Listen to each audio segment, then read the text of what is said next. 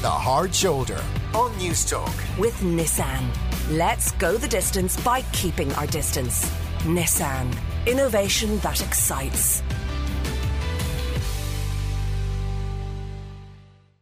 All right, we've assembled our two uh, critics, uh, John Kelleher, producer and former director of film classification, and our own John Fardy, presenter of Screen Time here on News Talk, to have our weekly look at uh, what movies uh, you can access in the lockdown uh, and uh, what online um, material is available.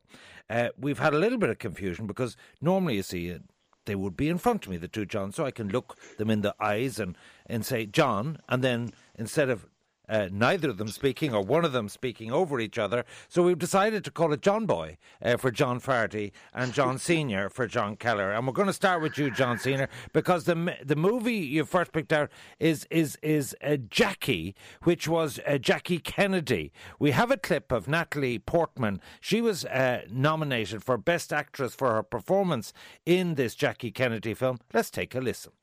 You'll have to share something personal eventually. People won't stop asking until you do. And if I don't, they'll interpret my silence however they want. Her brow furrows, her lips are drawn. She holds back her tears, but she can't hide her anger. Most writers want to be famous. You want to be famous? No, I am fine as I am, thank you. You should prepare yourself. This article will bring you a great deal of attention. Oh, in that case, any advice for me? Yes. Don't marry the president. All right. Sell it to me, John. Well, it's a pretty good film. And like you said, um, uh, Natalie Portman got a nomination for Best Actress, and she's really stunning in it. It's, I mean, Jackie Kennedy was in that elite group of women who were known only by their by one name, like you know Garbo, Marilyn, Madonna, if you like, Diana, and she was Jackie, hence the the title. And the focus is on the immediate aftermath of the assassination of her husband, President Kennedy, in Dallas in November 63, when her world is completely shattered. And she's she's totally grief stricken. We've all seen the archive footage. The, she's traumatized. But over the course of the next few days and week, she has to do a, a number of things. She has to console her very young, two very young kids she has to vacate the White House, the, the home that she had been in for several years and had painstakingly uh, restored. She has to plan, meticulously plan her husband's funeral. And she also knows, because she's very media savvy, that the next seven days or so are going to be, they're going to have an influence on how the JFK legacy will be defined and perceived and how she'll be remembered. So it's it's and there's a framing device which is you played a clip there which is a good clip because it shows Peter Scott, Sarsgaard playing the part of a journalist, a very prominent journalist called uh, Theodore White, who was writing a piece for Life magazine, and his interview with her frames the structure of the film. So there's flashbacks back and forth to Dallas, the funeral, and throughout her time in the White House. And she's very controlling. She edits her remarks. She demands final approval before a single word is uh, printed. And she, you know, gets things off the record. So um, it's I recommend it. It's very, okay. very. It's on. Yeah. It's on Friday at the same time as Late Late at nine forty-five on RT two this coming Friday. It doesn't cover our period with Onassis.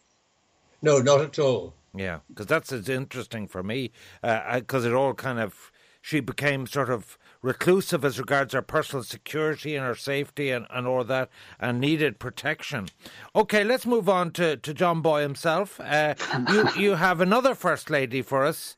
Right, yeah. Michelle Obama documentary Becoming, which lands on Wednesday. Tell me about it. Yeah, it was launched today, but I got to see it earlier in the week. I suppose this isn't going to change your mind about Obama, Michelle. You're either a fan or you're not. What it is is her memoir that came out two years ago becoming it was the same name and she went on a book tour and this documentary kind of follows her on that book tour in 34 stops she makes across the states now there's two things about it it's problematic slightly in that it's by their own, the Obama's production company, Higher Ground Productions. So it's quite sanitized. There isn't anything terribly revealing because it's not meant to be that type of thing.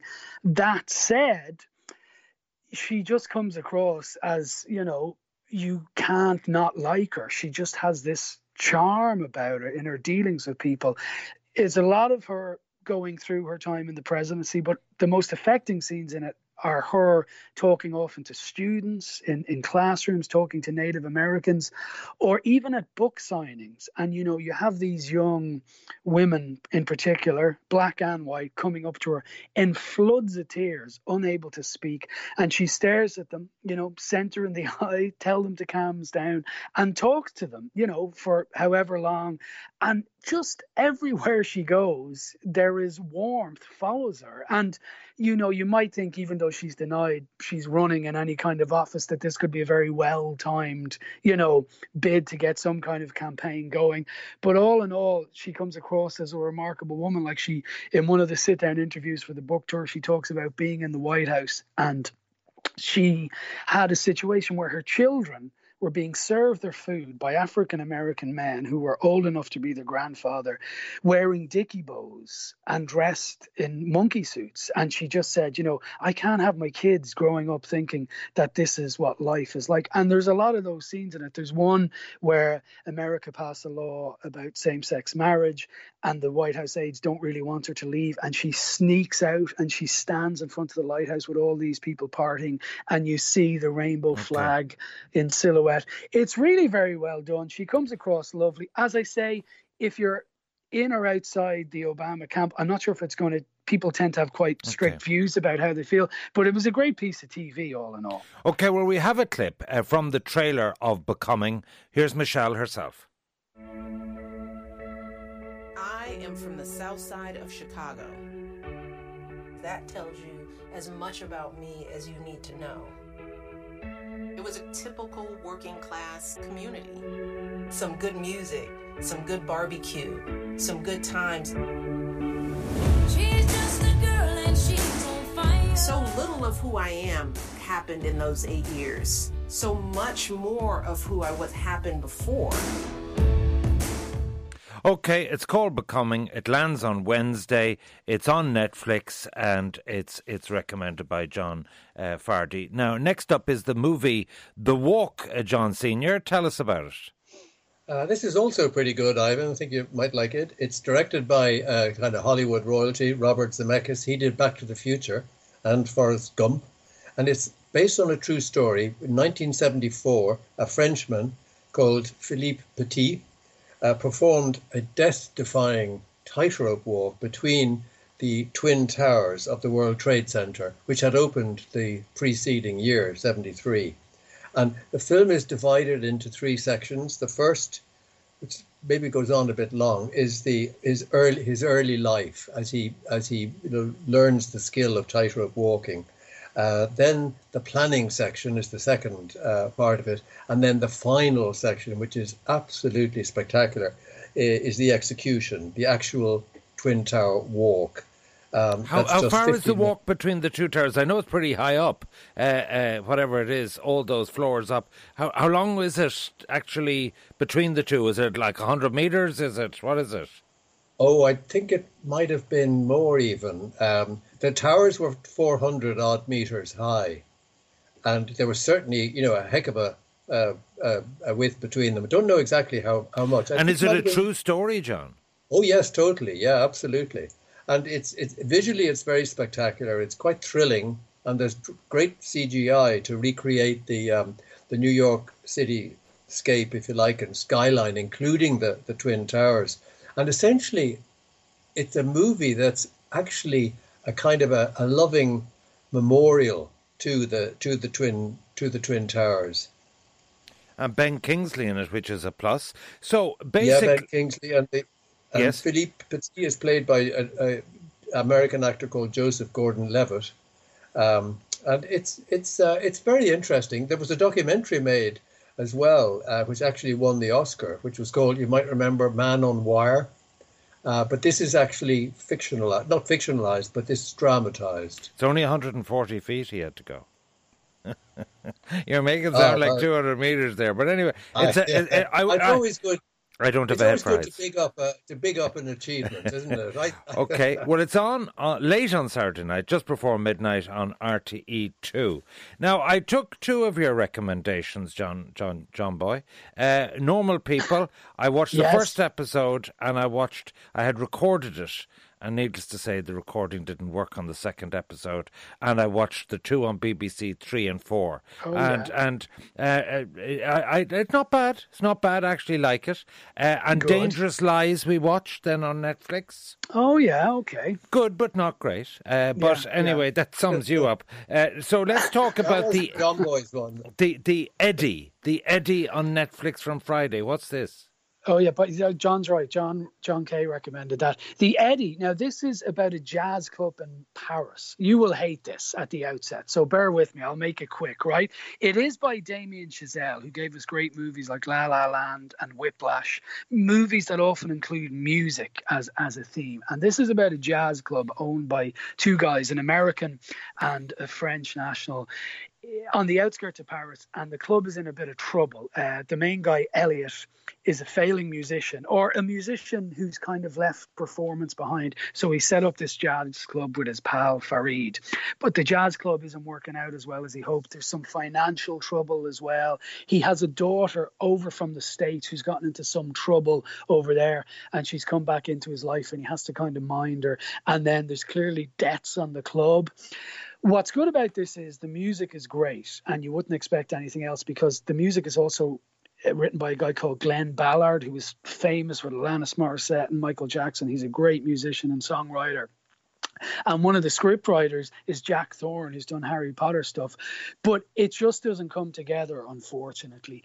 The problem is the plot. You just don't really care. Uh, and I found it really tough going to make my way through it. They were an hour long, and my wife actually said, you know, do we have to keep watching this? And then I said it was for you, and she understood that we had to keep going with it. So this is happening every week, as I mentioned. But I'd give this about two and a half out of five. I mean, the music is great, and it looks good, and it's you know, as I say, joyful. So this is really jazz, a, a, thumbs down for the Eddie on Netflix. Yeah, I'm afraid so. And I thought I'd love it, like Damien Chazelle. I'm there, uh, based on Whiplash and, and La La Land. But and I'd say John likes those two movies as well. But this, oh, the juices, so, yeah the juice isn't worth the squeeze if i may quote a great man i may have said that originally so i'm quoting myself but it's just it's it's it's it's not worth it i'm afraid so yeah and you know me i don't like to give thumbs down because that's your job but yeah. this it's just not worth the effort i'm afraid so i was disappointed I've heard it all now. The juice isn't worth the squeeze. Now, what's yeah, Moneyball you're recommending, John, as a Netflix movie? You, you gave me Dangerous Lies, which I, is okay now. I give it a, a, three and a half out of,